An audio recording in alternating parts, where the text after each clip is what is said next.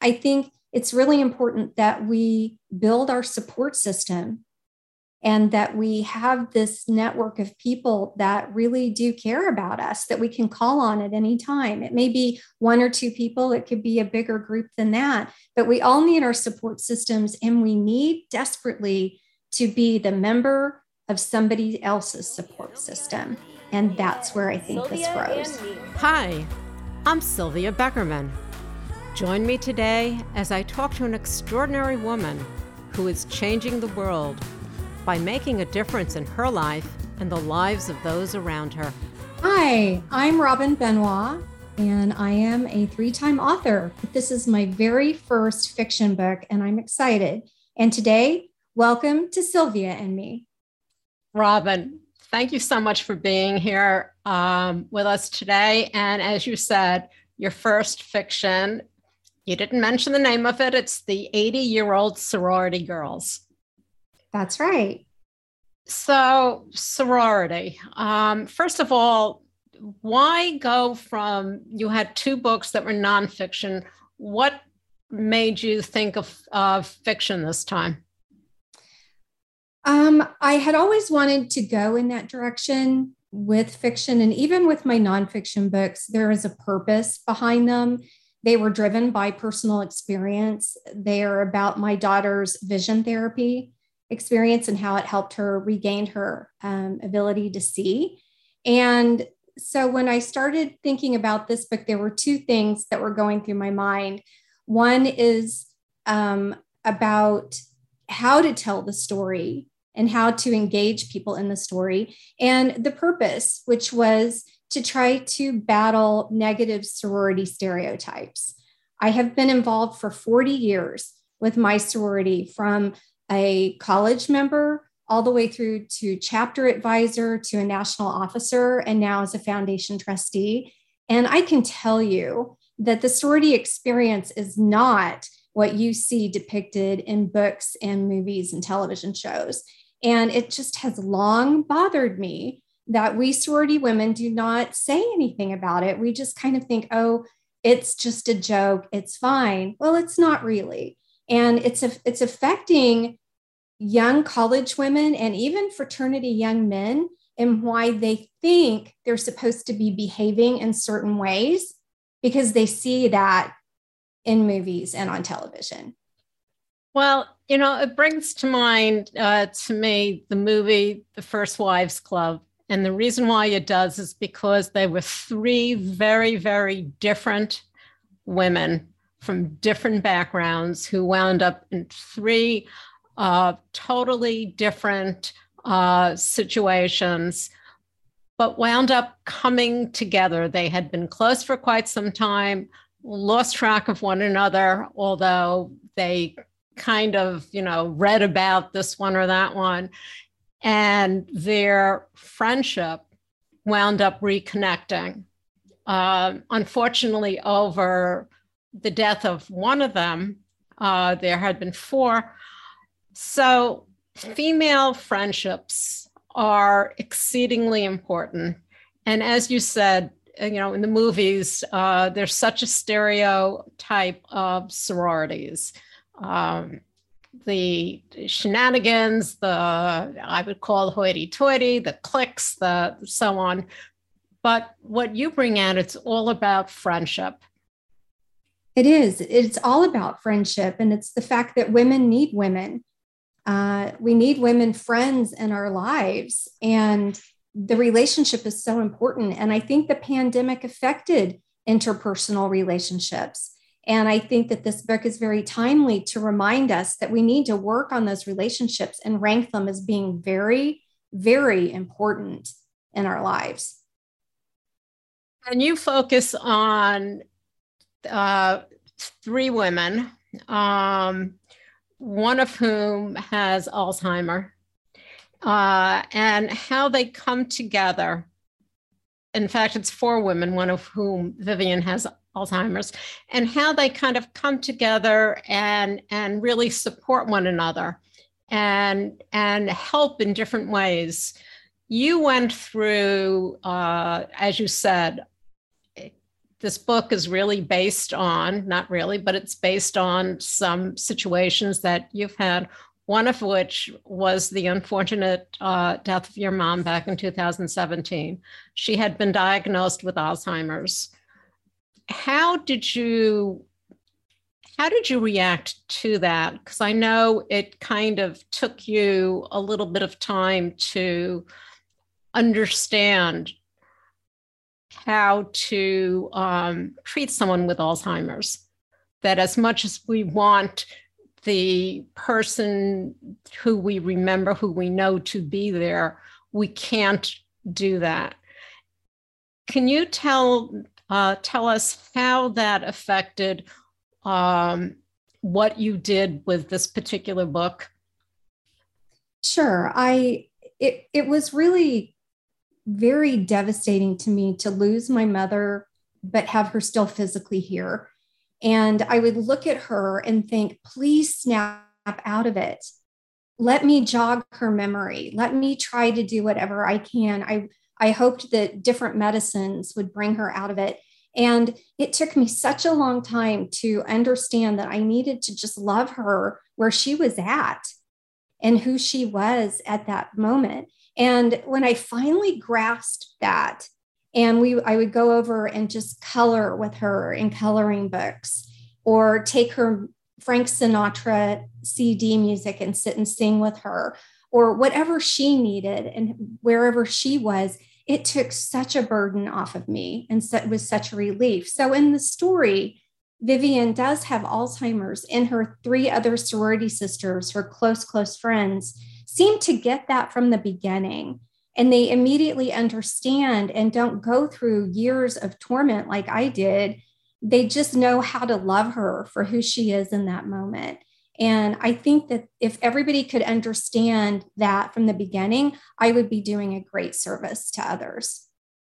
And the thing is that even though they did understand it at the beginning, they got it which um, most people do not. And I and I really understand how you'd like to get that out there. That it's not there's not a fix. The the fix, if you want to call that, is being able to accept um, where they are.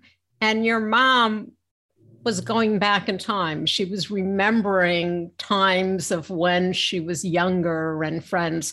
So, did that kind of then bring in the story? Because you have, you know, 80 year old sorority girls. Mm-hmm. Did that help you bring these characters together? It did. Her her belief that's the reason it's titled the 80 year old sorority girls because obviously 80 year old women are not girls. But vivian in her flashbacks and in her thoughts um, thought she was young again. And she thought her sisters were young again. And many many of the things that were happening in the assisted living center reminded her of her sorority house. And so yes i definitely took the story in that direction. And the characters that you have um, even grow from this. They do. They do. And it's it's a multi-generation story too. It's not just these three sorority sisters that help support Vivian. It's their families as well, because they have been close for 60 years and they all know each other's children and grandchildren. And Vivian has nobody. And I will say that up front uh, she doesn't realize it that her husband had passed away 14 years before her. She keeps asking, Where's John? I have supper on the table and John isn't home for dinner. And so she's very confused and they just work with it. They start telling her little lies like friendly, sweet, I need to lie to you to help you kind of lies, like he's just on the golf course or he'll be home in a minute. And so letting her go back into these flashbacks and helped them as well to be able to um, work with her and for the grandchildren to come in and sometimes vivian might have thought her friend her that granddaughter was actually the friend because they look so similar from her memories of younger days so How did they really build the relationship over 60 years? Can you talk to how how that's possible because not everyone can. So how did you see them building this relationship and keeping it for so long? Well, I kept it to where they all kind of stayed in the same town, except for a couple of times I do allude to the fact that Vivian and her husband moved to Washington, D.C. for a time. And there is a character in the book named Marie. And Marie lives in Washington, D.C. as well. And she flies in. She's Button's sorority little sister, and she flies in to see her. But the relationship is, is built and it talks about through the lives that we have, the tough ups and downs. They shared weddings and babies and watched each other's children. And they went through, unfortunately, the deaths of different people where they supported each other. One of my favorite scenes that I wrote is a, is a memory of Lainey's, uh, Vivian's friend and big sister, just sitting at the duck pond, throwing bread to the ducks and talking when they were in their 30s because Lainey had just lost her husband. And she felt like Vivian was the easiest person for her to talk to about whatever was on her mind. So I just kind of talked about different things that they remembered and how it just spanned all those years. Now, were these relationships, were, the, were a lot of these some of the memories that you yourself or some of the situations that you yourself have uh, lived through and gone through with your friends throughout these years? Sort of similar, sure. I mean, I'm still very close to my sorority big sister, and I we don't go to the duck pond and we don't feed the ducks and things like that. But there have been times when I have just called and said, "Can we do lunch?"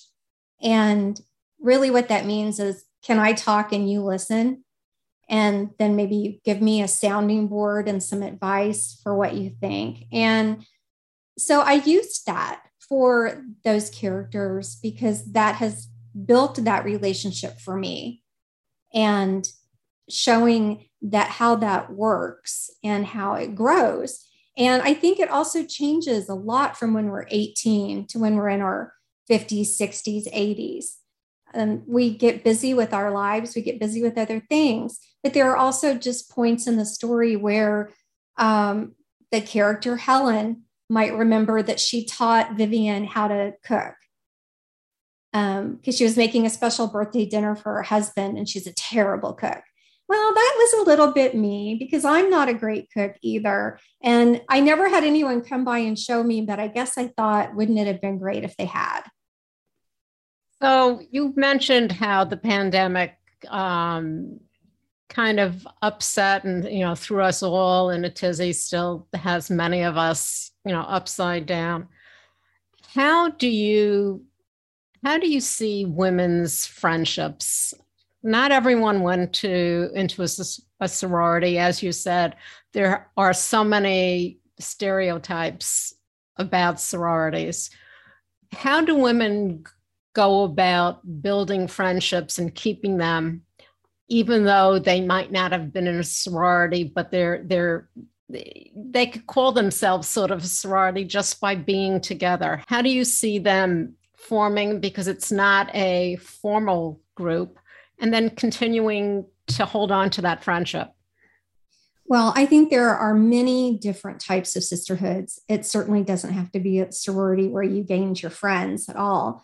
Um, and I do coach a little bit on this from a sorority perspective with young women um, because they are not really great at communications. You would think they would be as much as they're on their phones, but they're truly not.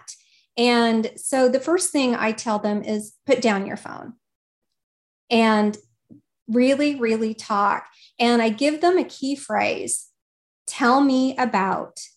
I said, those are your key words you sit down with somebody and you say, Tell me about, and it can be whatever you want. Tell me about what you did this summer. Tell me about your dog that I saw you got. Tell me about whatever you want. And it gets the other person talking. And your job is to listen and respond. And that's how you start building this interpersonal relationship. And how do you build friends and how do you make that last? Well, I think that we as women have got to get out of our houses now as best we could in a safe way. And we've got to join in some way, whether it is a neighborhood event or a church or whatever we are comfortable in, and put ourselves out there and listen to others and ask questions of others and engage with others and then follow up. We've lost the whole, um, I guess the word I'm looking for is custom of writing notes to people, writing birthday cards, writing thank yous, sending holiday greetings or New Year's greetings. And try your best to weekly think of a friend and reach out, even if it's just an email or a text. And I know that sounds like a lot, but it really does work. But even if you do one or two of those things, it's a question of starting because we have lost that touch that we used to have.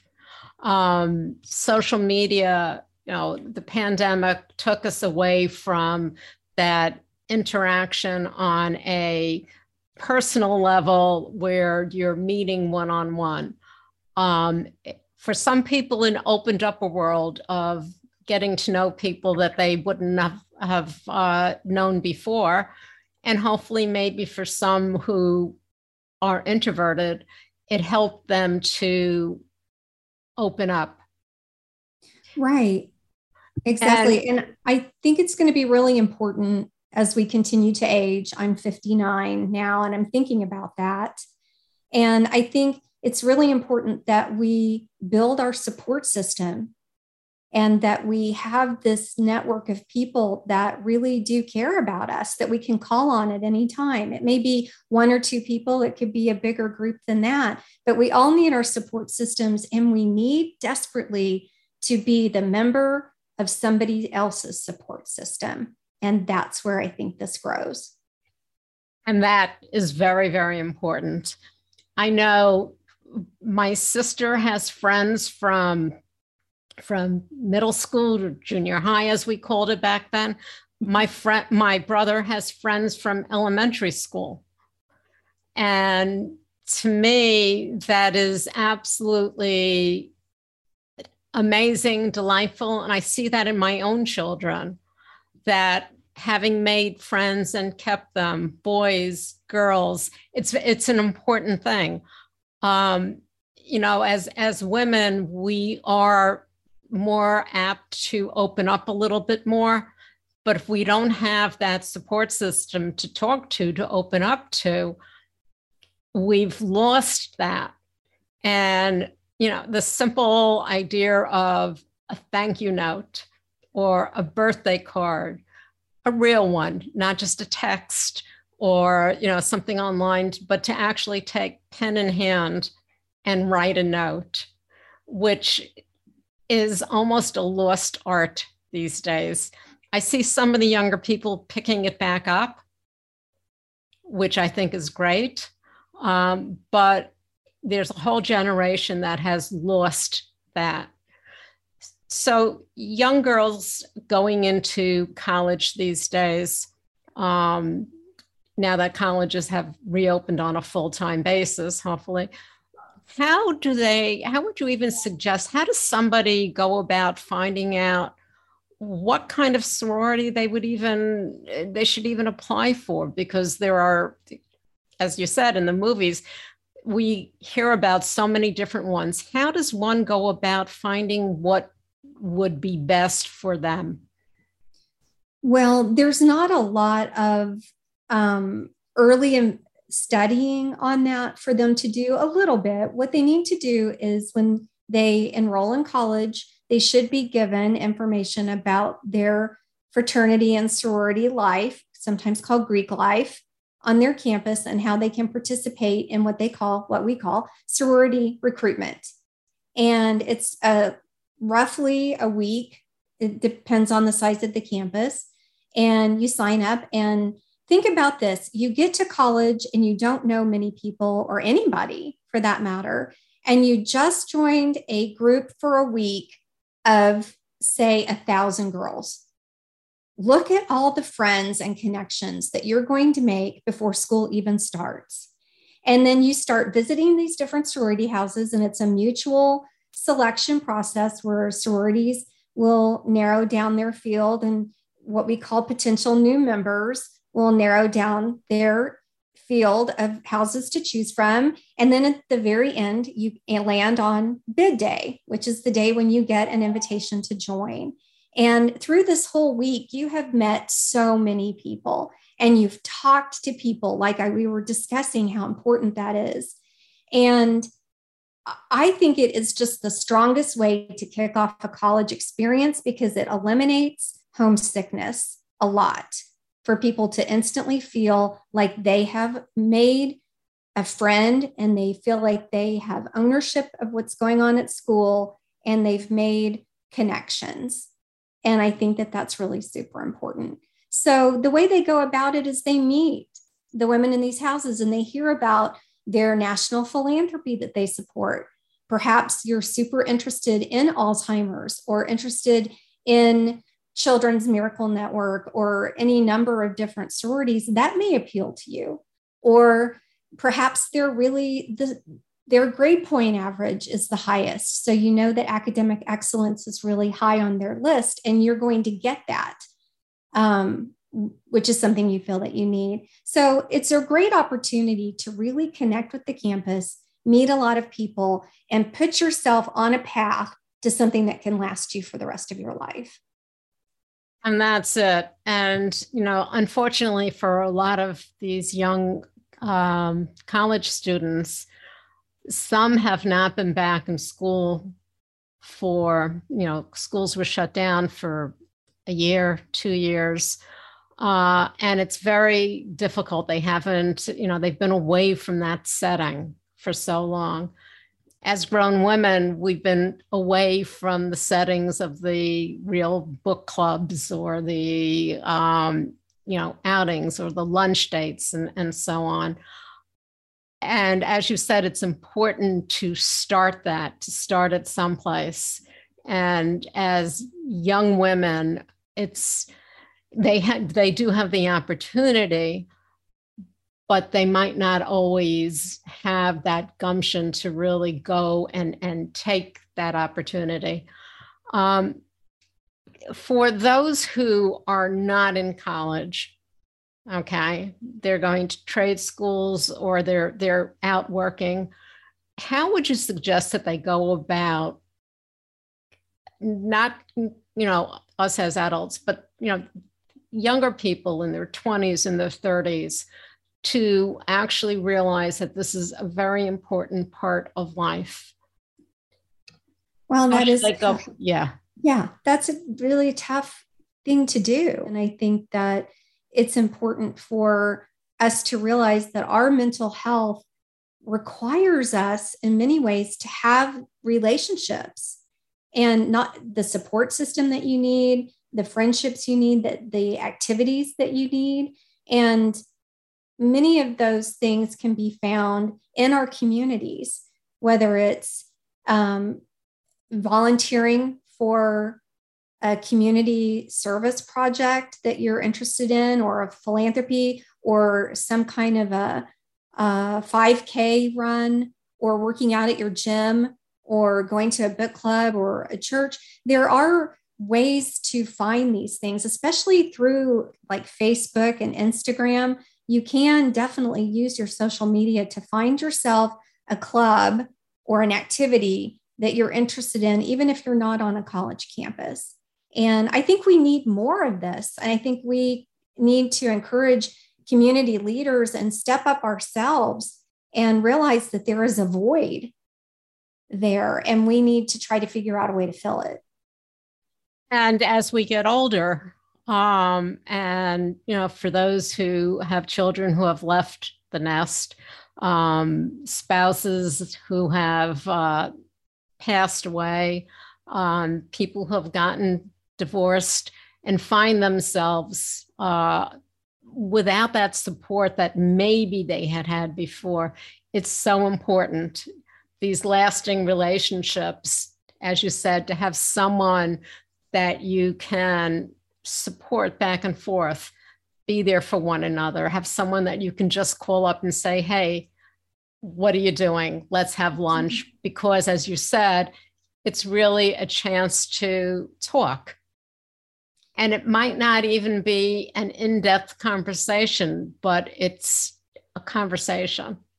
Well, I will say just last night, my 23 year old daughter said to me on the phone, I never hear from anybody. Nobody ever calls me anymore because now she's out of college. And I said, Who did you call today? And it was dead silent. I'm like, you know, sweetheart, this is a two way street. It's not just you waiting for somebody to call you. Who have you reached out to? You have said that writing the book was therapeutic for you. Can you tell us, go into that just a little bit more? Well, I don't want to give away the story, no. of course, but I'm sure you can imagine that with Vivian having Alzheimer's, there's some tough parts of this story. And there were some memories of mine that were very still tough for me to swallow and to process. And there's one particular scene that after I wrote it on paper, I actually felt like it wasn't a big deal anymore. My mother was very proper and you know the kind of woman in the 1950s that wore a dress every day and probably pearls on top. And my mother had lost her ability to reason to the point that she thought her laundry basket was the toilet. And that sat so ugly in me and festered in me and yet, as I used this as something that was happening to Vivian, it no longer felt crushing. Isn't that interesting? That is. That is. So, what? So, writing is therapeutic and writing fiction. Do you have any plans to write any more fiction? Well, somebody asked me the other day if is there going to be a sequel because I just love these little ladies and I want to know what happens. And I actually want to know more about what how they really met and what happened to them years ago. And so I've, i am thinking we'll have to see how this book goes, but I am thinking about possibly a sequel or a prequel to this book. And um, my husband said the other day, you know, you're a writer, so you should just keep writing. Exactly. And, and so I, I believe I will. Yes. Robin, where can people find out more about you? Easy. Just go to robinbenoit.com. It's R O B I N B E N O I T.com. And there's information on how you can order the book and a little bit more about me and the story. And I would love to have readers. You can also email me at robin at robinbenoit.com. The 80 year old sorority girls. I love it. Robin, thank you so much for taking the time to talk to us today. And um, I look forward to your next, see if there's either a sequel or a prequel. Thank you so much. Thank you, Sylvia. I really loved it today. Thanks for talking with me. My pleasure. Thank you for joining me today. If you liked what you heard, please share it with another person you think would be interested. And if you haven't already, please subscribe. This has been a Life of Prey production.